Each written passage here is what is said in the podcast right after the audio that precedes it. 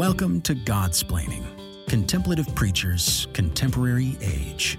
Each week, join the Dominican friars as they consider all things Catholic.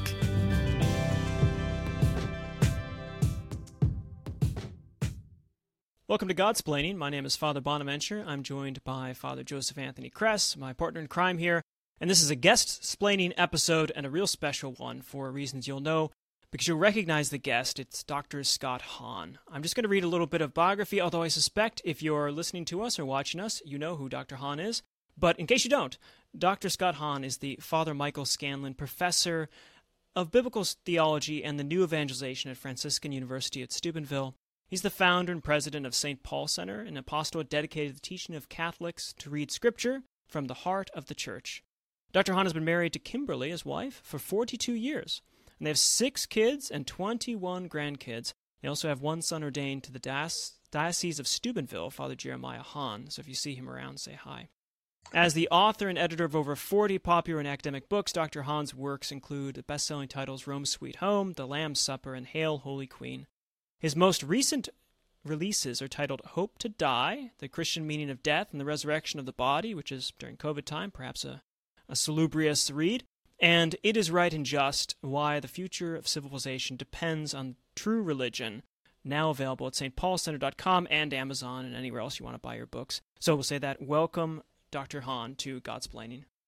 Great to be with you, Father Bonaventure and Father Joseph Anthony. Thanks for the invite it's been it, I've I've been looking forward to this because in a sense although it's like a logical and a real relationship between God. So you've I've been relate really related to you. You've only been logically related to me for so long now because I was a student at Grove City College, um, and knew your son. Played football against your son one afternoon uh, in uh, on on the memorial lawn at down at the uh, at the the hall there also was given uh, so I can I can personally recommend many of the books, but especially uh, "Hail Holy Queen" by Andy Tonzik, the dean of men at Grove City College, who knew you and speaks so so highly of you. Um, and that's a fantastic introduction to Mary, and very suitable as all of your books are suitable for, to Protestants. So it's it's delightful to find, talk to another convert from Grove City College, and I think we're not the last. Um, but I look forward to hearing more stories about Grove City converts as time goes on. I might insert here that um, a fellow convert, Chris Cuddy, now Father Cajetan Cuddy, OP, read that same book, Hail Holy Queen, as he told me, twice in one night down in the basement of Ketler Dorm uh, while he was doing his load of laundry. And uh, I think it was around 5 a.m., 5.15 that he finished the uh, he finished reading through it the second time. And, and that was, that was serves, he, he prayed a Hail Mary, if not a whole rosary. And I texted back to him something like, You're a goner. You know, once you do that, you have united head and heart in a way that is life changing and sort of uh, irreversible. Yes, I used to. I had four um, Catholics on my hall that I was an RA for, and I was a Protestant at the time. Um, but I would pray the rosary with them on Wednesdays, and I always felt like people would, would, attack the Catholics, and I felt it's kind of like you're a crazy uncle. You know, you don't let your, uh, anyone outside the family attack them. So I would, I'd always defend the Catholics to everyone around, and then individually we'd kind of say, well, I don't know about this whole Mary business, but I was praying, and uh, who knows? But your books are so accessible. You make them, and for, for our listeners who are Protestants and are thinking about the Catholic faith, this is a great opportunity uh, to, to hear from you, and also to then look at your books because they're just biblically rich. You're sort of American Pope Benedict XVI. Um, whenever I read Benedict XVI, there's just a biblical richness to his Catholicism, and I've always felt you've been you're very close in that way as an American. And I think actually wrote a book called called on communion or covenant and communion on on Benedict XVI. So biblical theology of Pope Benedict. That's right. That's exactly. There you go. Copy. Look at that. Yeah. That's that's fantastic. In fact, um, it was published by Baker, uh, which was and still is perhaps the largest evangelical Protestant publisher in the U.S. And uh, when I handed Pope Benedict a copy, not only was he pleased to see a Protestant publishing house release it, but uh, five or six blurbs from leading evangelical Protestant theologians like Kevin Vanhoozer, Michael Horton, mm-hmm. not the cast of um, you know uh, usual suspects for sure. No, you're you're reaching out. You are not just the new evangelization, but the new ecumenism, I would say. Um, but we're let's our listeners are probably tired of this uh, this experience of sharing stories, although maybe not. But we'll I'm sure we'll come to more. This this your bearded figure and visage has this kind of story quality to it. Let's talk about the meat of this. We thought in this episode we talk about conversion um, from both a general and a personal kind of aspect. So, first, I'd just like to ask you it seems that there is an uptick in the last 20, 30, 40, uh, last 10 years of Protestants converting to Catholicism. Uh, big names, including most recently Bishop of Rochester, Michael uh, Nazir-Ali, uh, and also just any any people you meet. I know a number. I bet you know a, a number that that contact you about thinking of converting. What do you? Th- why do you think Protestants, especially evangelicals uh, and traditional Protestants, are converting to Catholicism now uh, more than ever? You could say. Well, you know, as a Dominican, you'll appreciate the idea of different degrees of causality. Uh, ultimately, the Holy Spirit. Uh, more proximately, I think we would have to say the uh, the Renaissance in Catholic apologetics that we've witnessed for the last thirty years or so. Uh, I go back to 1986 when I came into the church, when I had my so-called conversion. But I really look back all the way to the 70s when I was uh, barely 14 uh, ensconced in the Allegheny County juvenile court system. And uh, as a delinquent, I needed something else besides crime. And, and I found Christ. He found me through Young Life. And then uh, R.C. Sproul, I would go down to the Ligonier Valley Study Center mm-hmm. about an hour away. Uh, I would try to make it weekly, and I just was enthralled with what I discovered. Back then, it was on the holiness of God, and that just uh, captivated my mind as well as my heart uh, and challenged me not only to study and grow intellectually, but also to apply it. By the time I went to Grove City College uh, and became an RA, in stark contrast to you, I would target my uh, my kids who were praying the Rosary. I would be uh, uh, charitably targeting the Catholics. But in any case, um, back in '86, when I came into the church and had that so-called conversion, which I think is legitimately described as a conversion, three things. First of all, I was doing the unthinkable. Uh, back then, it would have been almost like uh, Ronald Reagan defecting to the Soviet Union um, because they were coming to us. We weren't going to them. I knew uh, dozens of ex Catholics. And so mm-hmm. I wasn't just a non Catholic, I was more anti Catholic than any of people I knew, including the ex Catholics, who are generally the most anti Catholic. But the, um, the second thing that struck me in becoming Catholic was that everything I had in my conversion at 14, uh, I still had. I took it with me. And so the good news was not a really uh, a subtraction process. It was not merely an addition of, you know, Mary, the Pope, purgatory, the saints, seven sacraments instead of two, and all of that. It was more of a kind of multiplication. The good news was exponentially multiplied so that in instead of just being saved from sin and hell and guilt and damnation you know to discover that you're saved for mm-hmm. becoming a child of god but not just in name but as first john 3 1 says so we are. And as 2 peter 1 4 says we've been made partakers of the divine nature. What is that? Well filial divinization and nothing less.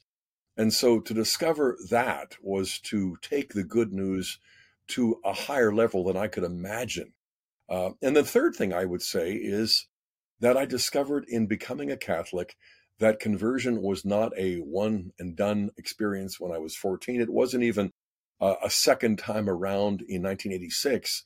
Uh, the Catholic Church has this tradition rooted in Scripture um, about conversion being ongoing, uh, lifelong, but also if we're following our Lord's advice daily. If anyone would follow me, he must take up his cross daily and follow me and deny himself. And I don't think we'll ever reach a point where that's a downward slope and just gravity will carry us and momentum will make us holy. No, there really is a sense in which it's an arduous good for which we must labor with the help of the Holy Spirit. And as St. Augustine discovered as he got older, you don't need less and less grace as you get older. You need more and more. At least you become much more aware of your need for the divine mm-hmm. grace that will enable us to uh, not only overcome our vices, but achieve the virtues, and then ultimately become holy and nothing less. For without holiness, no one will see God.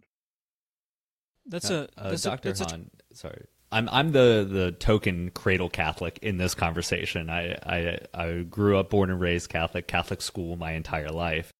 Um, I going through your conversion experience to not just to Christ, but um, later on into the Catholic Church. Um, was that an isolating experience, or did you like feel that there was this kind of communal reception? You talked about the kind of the multiplication of that. Can you speak briefly on like that kind of experience of joining the church and and because I can imagine it would be somewhat isolating to leave or to convert from something that you were very kind of public and, and dedicated in into entering into kind of this new dimension and the the ocean that is the Catholic Church. Uh, can you kind of speak yeah. a little bit about what that was like? Okay, so first of all, I think you are the poster child as convert as cradle Catholic of what we mean though by ongoing conversion because mm-hmm. every Catholic, cradle Catholic or convert is called to be a convert. And the very fact that you're wearing this white Dominican habit illustrates the point. And the very fact that uh, another Dominican, Reginald Garrigou Lagrange, has the three ages of the interior life shows us that purgative, illuminative, and unitive, that's a lifelong calling and it mm-hmm. never gets easy. You know, the um, the second thing you say, you know, is um, is it isolating? Well, well, yeah. I mean, again, to draw from my Dominican parlance, we distinguish to unite. On the one hand, mm-hmm. it was extraordinarily isolating in a way that I never could imagine. It's the kind of thing you wouldn't wish even on your worst enemy. Uh, the isolation, uh, the sense of uh, your friends, your family members, your colleagues look at you like a Judas, a traitor, hmm. um, and you know you you could say, well, hook me up to a polygraph, I'll pass with flying colors, but they wouldn't hook you up. They wouldn't even want to converse, and so. Uh, my wife would still talk to me, but she was four years away from conversion. And for all I knew, she would never convert. She wouldn't even consider it when I came into the church. And so it was isolating even in a domestic context. Uh, on the other hand, it was anything but isolating because uh, to discover the communion of saints, it's more than a doctrine. It's more than just a metaphor or an image of the cloud of witnesses, such as you read in the book of Hebrews. It becomes such a reality that you recognize how you're being enveloped into a family that is much more than the Hahns, uh, you're entering into a union that is much deeper than the marital bond that I had with my bride Kimberly. And and once you begin to recognize that that none of this is just religious rhetoric, Catholic doctrine, spiritual talking points, but these are sacred mysteries that are more real, you know, than the institutions that define our country or the local city in which we live and that sort of thing. You know, then the gift of faith becomes more precious than anything else on the planet. And finally, I would say, you know, that um, in the sense of isolation, what I ended up experiencing alone in prayer was this sounds counterintuitive, but I came to the point pretty early in my Catholic life where I became more grateful to God for my evangelical formation in high school, for the instruction that I got from Dr. R.C. Sproul, for the privilege of studying under men like Dr. Roger Nicole, um, brilliant and godly, and perhaps more grateful for my formation than on the day I was ordained a Presbyterian minister, because I look back on all those men who gave me hope and excitement. And I realized that even if I made a decision that would have just simply, you know, they would have felt betrayed. Uh, I know that, you know, in heaven, if they're there, and I pray they are, and I expect them to be, we're going to be able to give each other high fives, if not more. And so that sense of, um, in, I don't want to say integrity because I was always so fearful of the consequences of my decision. I was so calculating um, of of the costs and the benefits.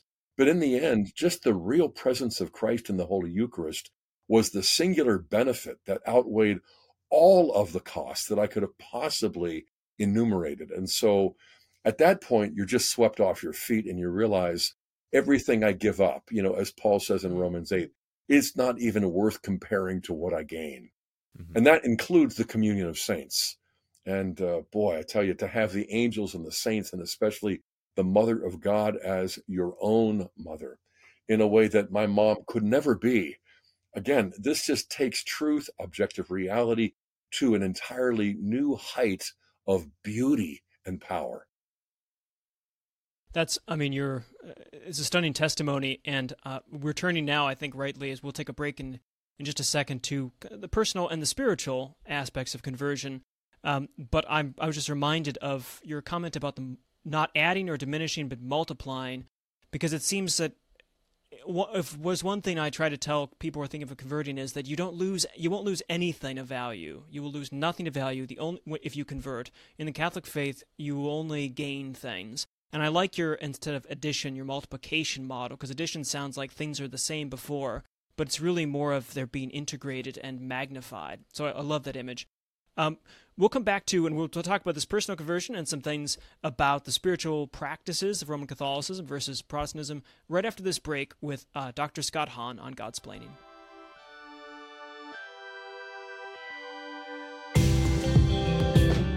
You are listening to Godsplaining.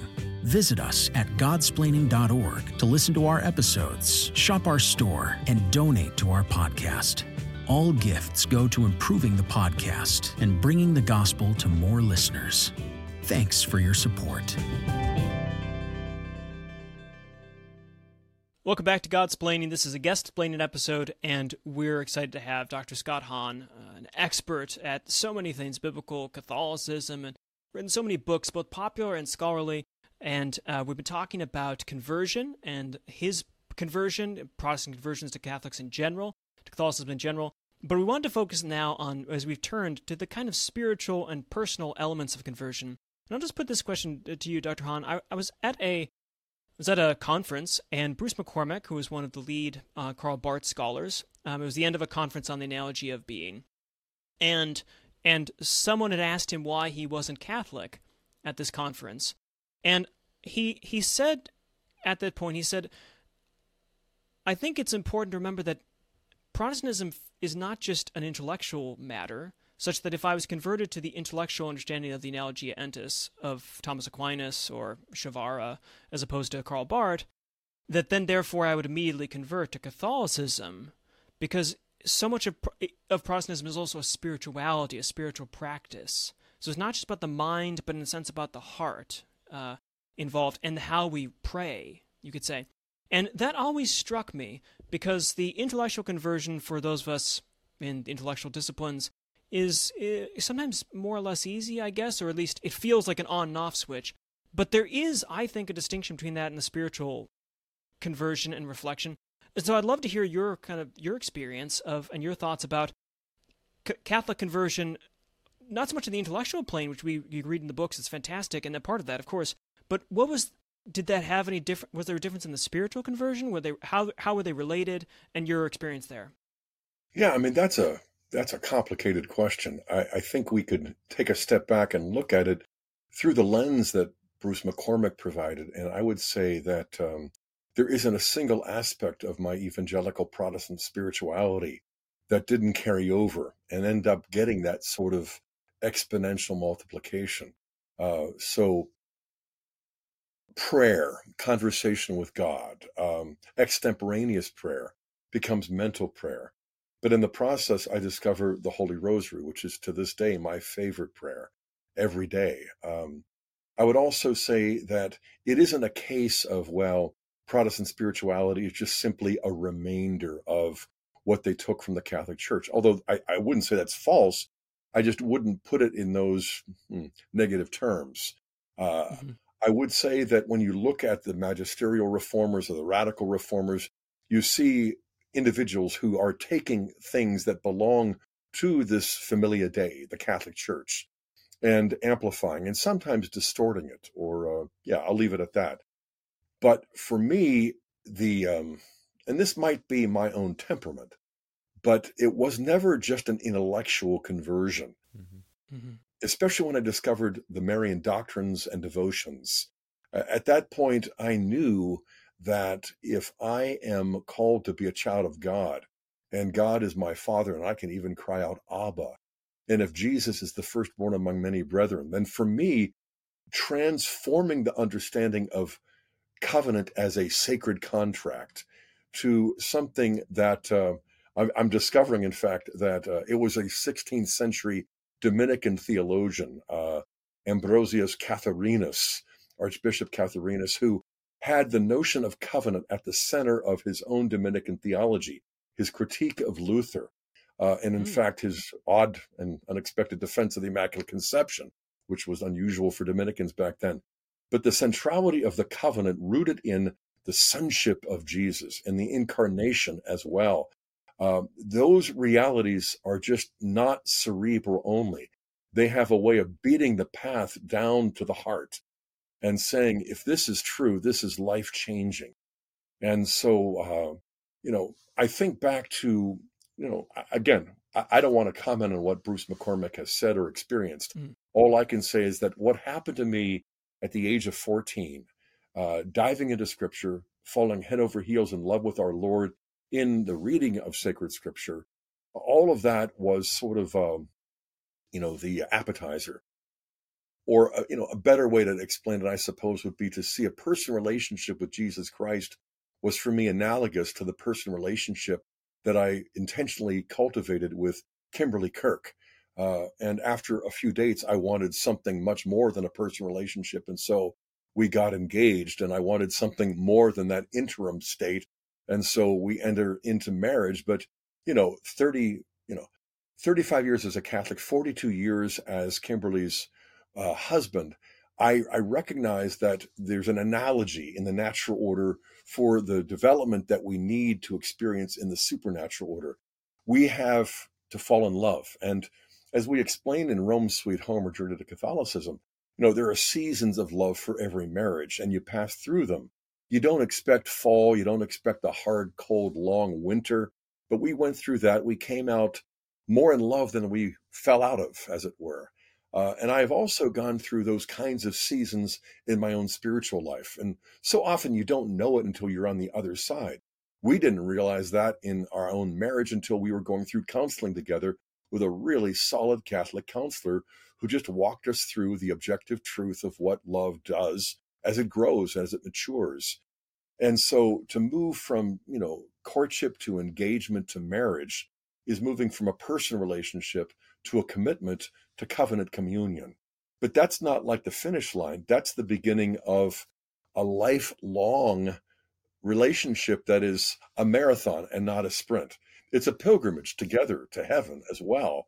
You know, there's a lot of joy, there's a lot of sorrow, um, there's a lot of fulfillment, but I'm sure Kimberly would say that nobody has frustrated her as much as her husband. And I would say the same thing of her, you know, but I'm a much larger cross for her than she is for me, but she's got to carry me every day if she's going to make it to, to glory. And so I think all of these analogies remind us that uh, in the natural order, we have so many aspects that converge like spokes on the hub of a wheel that show us not only why conversion must be ongoing, but why it also must become a daily discipline, uh, a weekly discipline in terms of confession, in terms of communion, in terms of morning prayer and evening prayer, but also that kind of examination of conscience where I discover, man, am I good at covering up my little vices? You know, I'm not much, but I'm all I think about, you know. And when I shift my focus over to our Lord, I realize how radically unconformed I am to Him, and yet how desperately I want to be truly Christ like.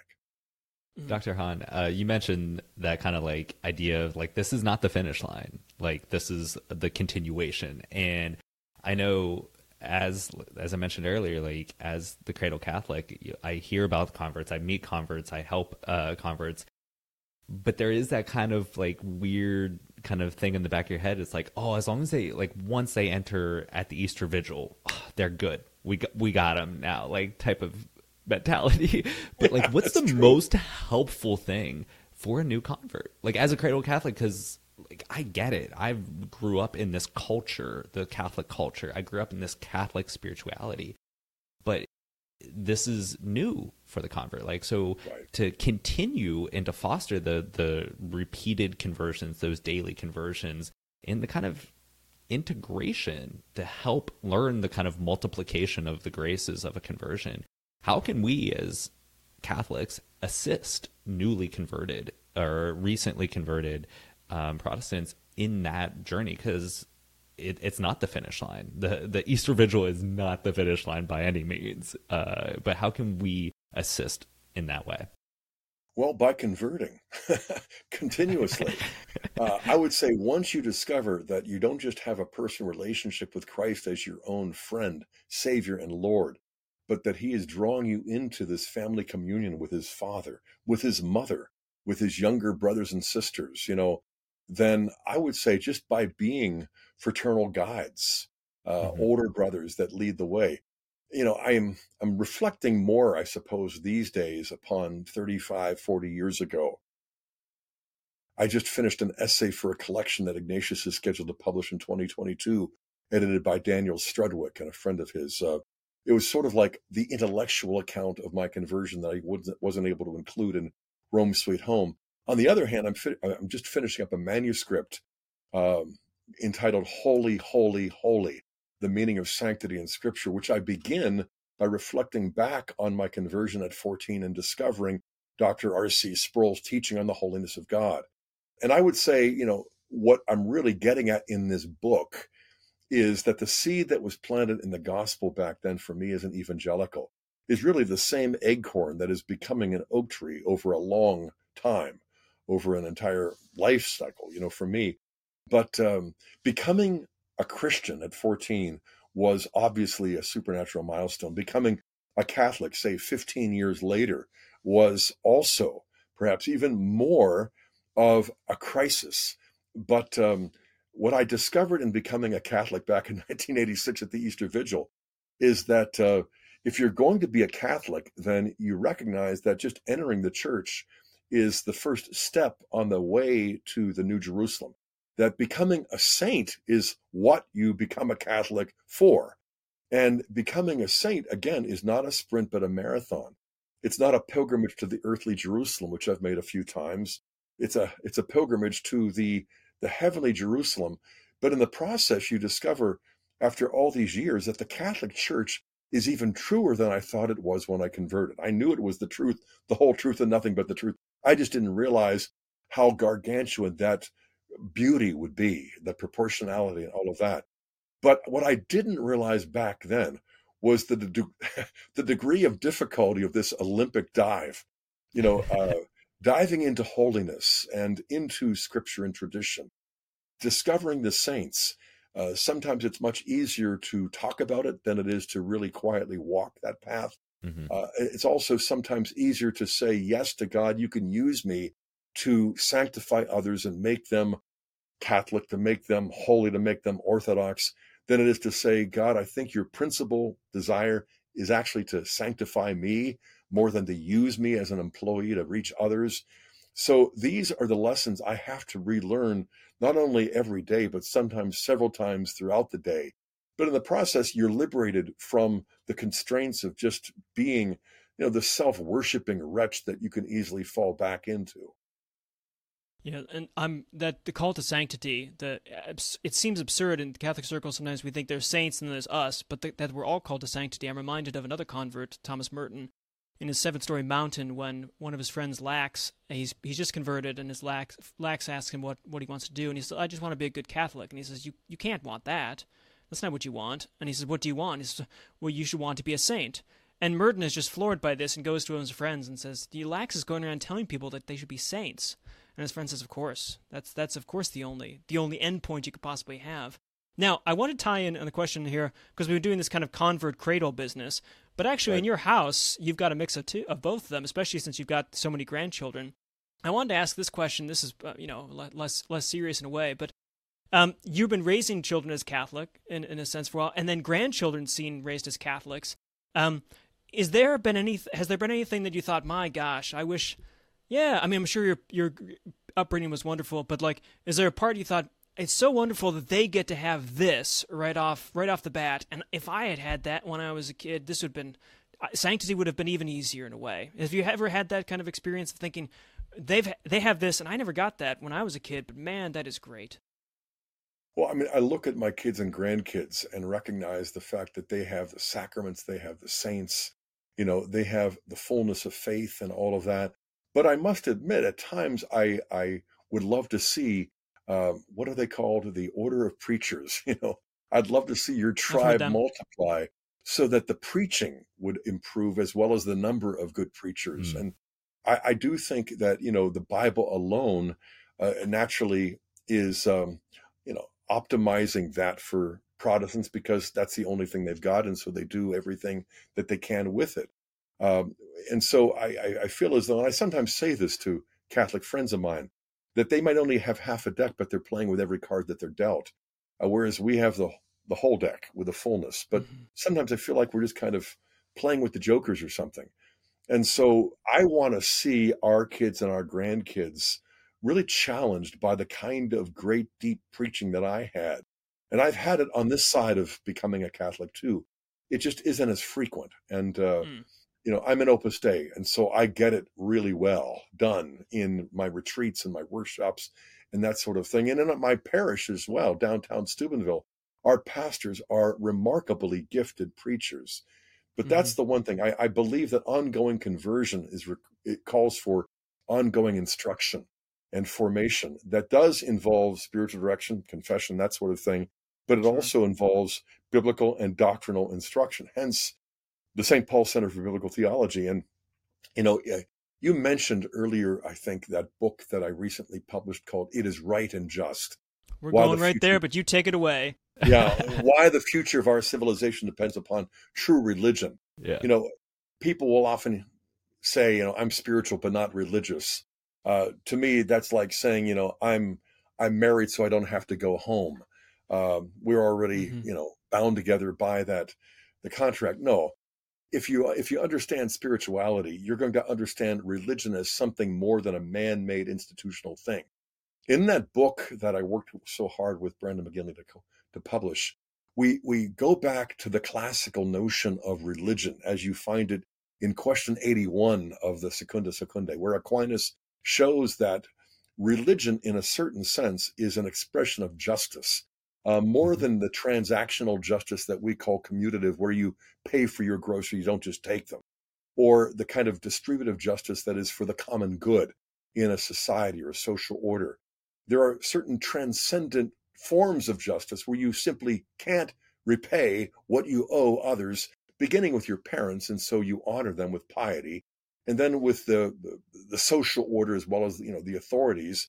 So you exercise the virtue of patriotism but the highest form of justice, and the simply the most forgotten form, is religio, religion, which even Cicero recognized as being so central. And Aquinas goes so far as to call it the virtus virtutum, the virtue of virtues, the highest form of justice, which in a way is the highest of the cardinal virtues.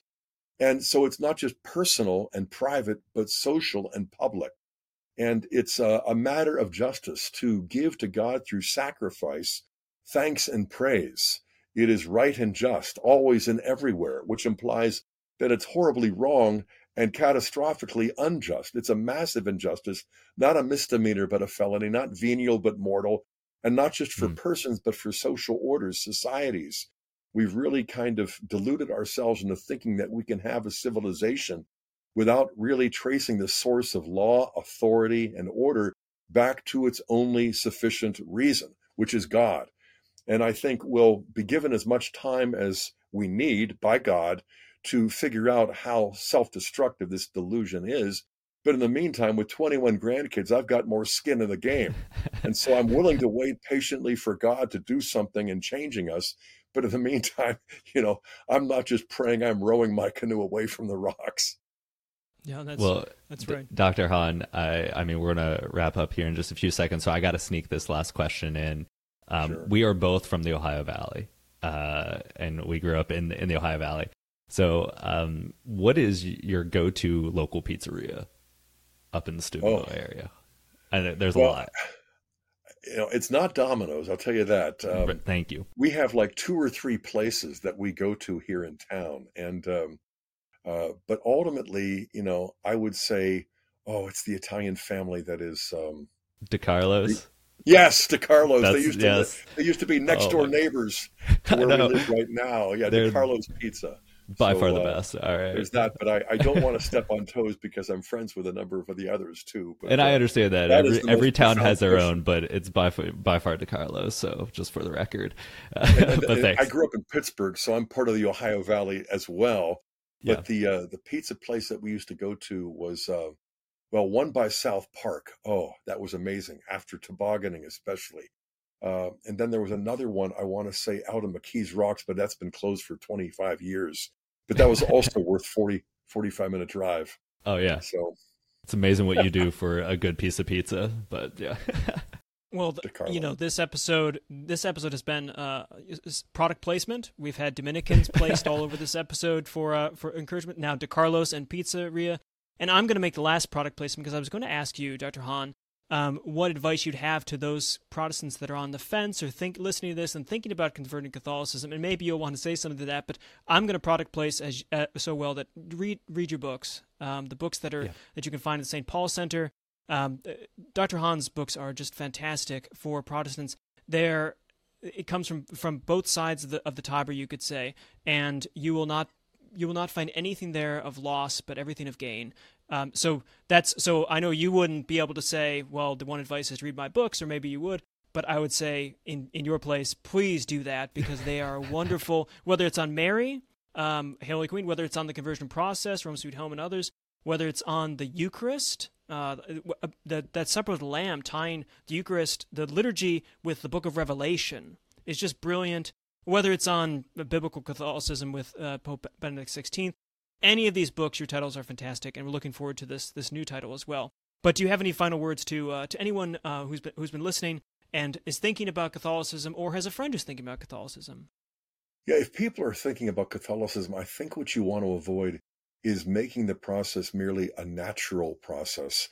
To, to supernaturalize the process, it has to be more than an intellectualized inquiry. Uh, Hmm. It has to become a matter of prayer. And I would say that the Blessed Virgin Mary is the tipping point for most people.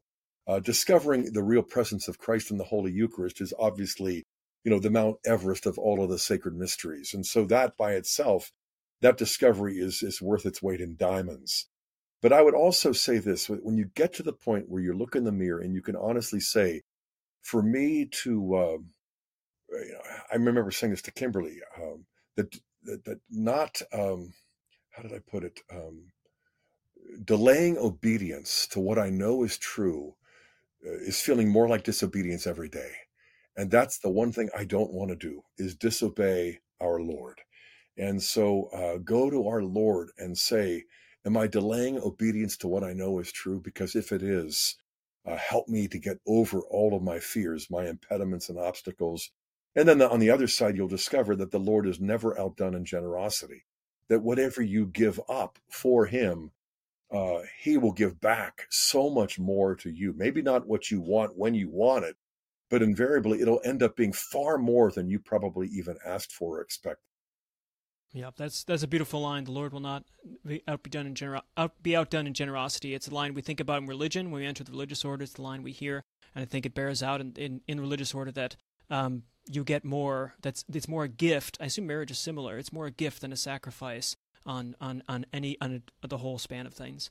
Uh, Dr. Hahn, it's been an absolute delight to to talk to you, even across uh, across the internet, and to get up since uh, you've been so important in my life and my conversion. Uh, and I was glad to have Father Joseph Anthony, a Steubenville man, here as well. And there's plenty of Steubenville uh, grads in the Dominican Order, but we're always looking for more. And, uh, and you've got plenty of grandkids, so I'm sure they're if, if you're as pushing them as strong, although maybe even the Franciscan podcast, you're pushing pushing them as well, which is great. I'm I'm a Franciscan fan too. So and Jesuits too. Everybody, more Catholics the better. But thank you so much for your time, uh, for this opportunity to talk to you. Those who are listening to Godsplaining, we thank you for your support on on uh, Patreon and uh, sending us donations. We thank you for liking and all the kind of social media stuff that you're supposed to do for this sort of thing. And then also, uh, please, if you have a Catholic friend, a Protestant friend, or someone who's thinking about converting, or yourself, share this episode. Uh, and then please go and see Dr. Scott Hahn's uh, information, lectures, books, all these things. And most importantly, as he says, pray. Pray, especially to our Blessed Mother, and you will not be, uh, he will not be outdone in generosity, nor will she be outdone in generosity. So, until then, thank you, Dr. Scott Hahn, for taking time out of your busy schedule to talk to us. God bless, and God bless all those who are listening to us. Thanks for listening to Godsplaining, a work of the Dominican Friars of the province of St. Joseph. Follow us on Facebook, Twitter, and Instagram. Leave a review on your podcast app and visit us at godsplaining.org.